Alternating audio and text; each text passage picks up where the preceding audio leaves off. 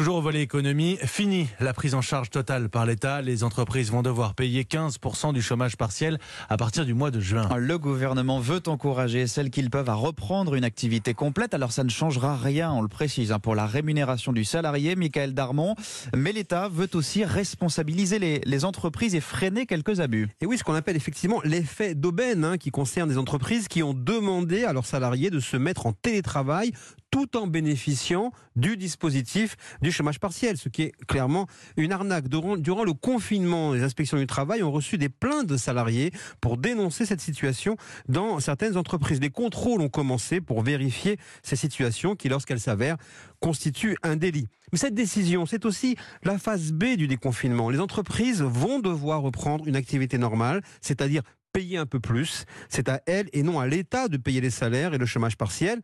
Il faut le dire, on le sait, hein, que ce dispositif donc coûte 24 milliards d'euros à. Une décision qui intervient justement le jour où Emmanuel Macron se rend au chevet de la filière automobile. Le message politique est clair. Alors qu'un plan de relance de l'économie très important est en préparation pour la rentrée, le gouvernement rappelle aux entreprises que l'argent de la relance reste public, mais ne sera plus magique. Michael Darmon, votre fait politique du jour tous les matins sur Europe 1.